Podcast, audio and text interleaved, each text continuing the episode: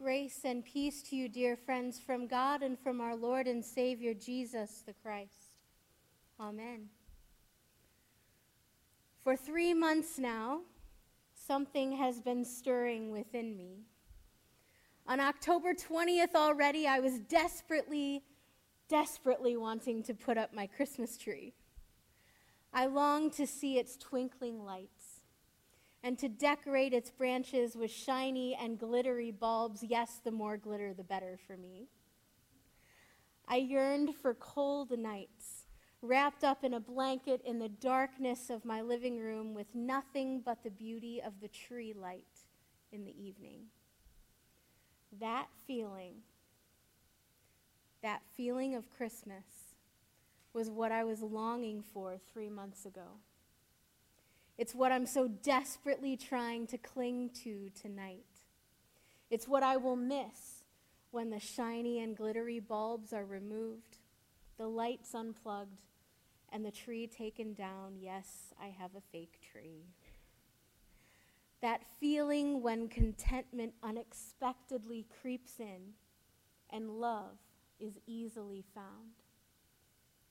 That feeling when forgiveness is no longer reluctant and hope fills each and every heart. That is the feeling of Christmas. And that is the feeling of this very night. It is the feeling of peace. After the birth of Jesus, the angel appeared to some of the lowest in society, the shepherds. The angel told them to not be afraid, for that night a Savior was born for them and for all people.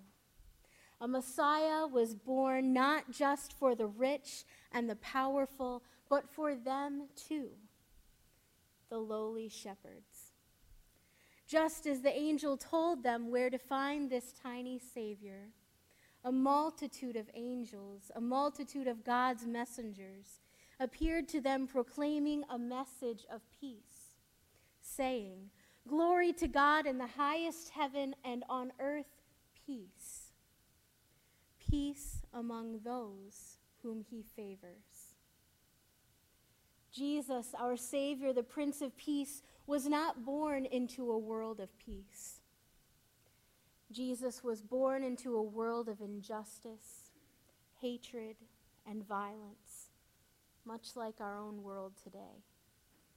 Our tiny Prince of Peace was born to change a desperate world in need, a world crying out for something more. Our tiny Prince of Peace was born to transform hearts, hearts of hatred into hearts of love.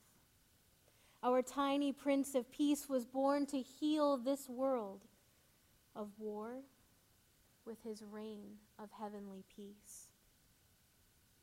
Over 100 years ago, on December 7th, 1914, the Pope called for a Christmas truce in the midst of the war to end all wars, World War I.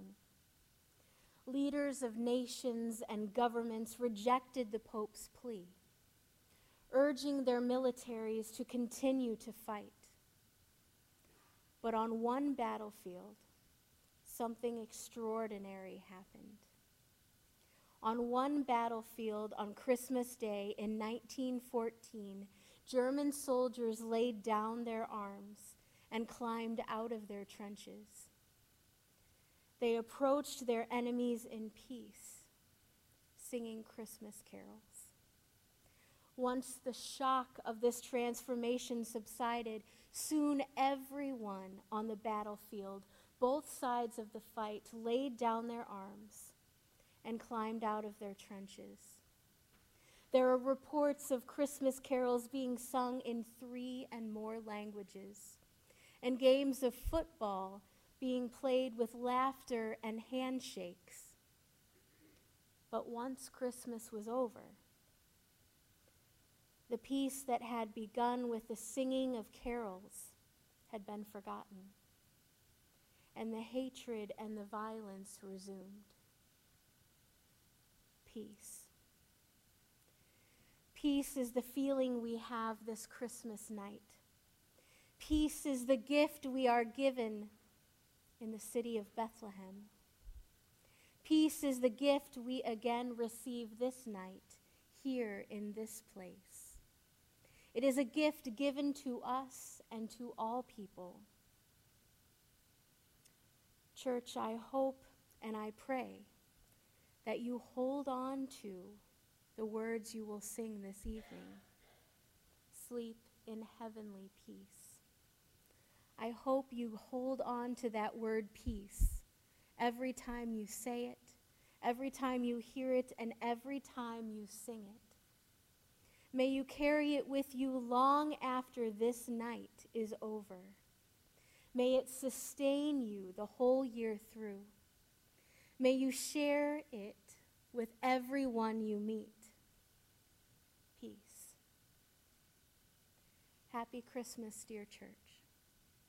Peace to you. Amen.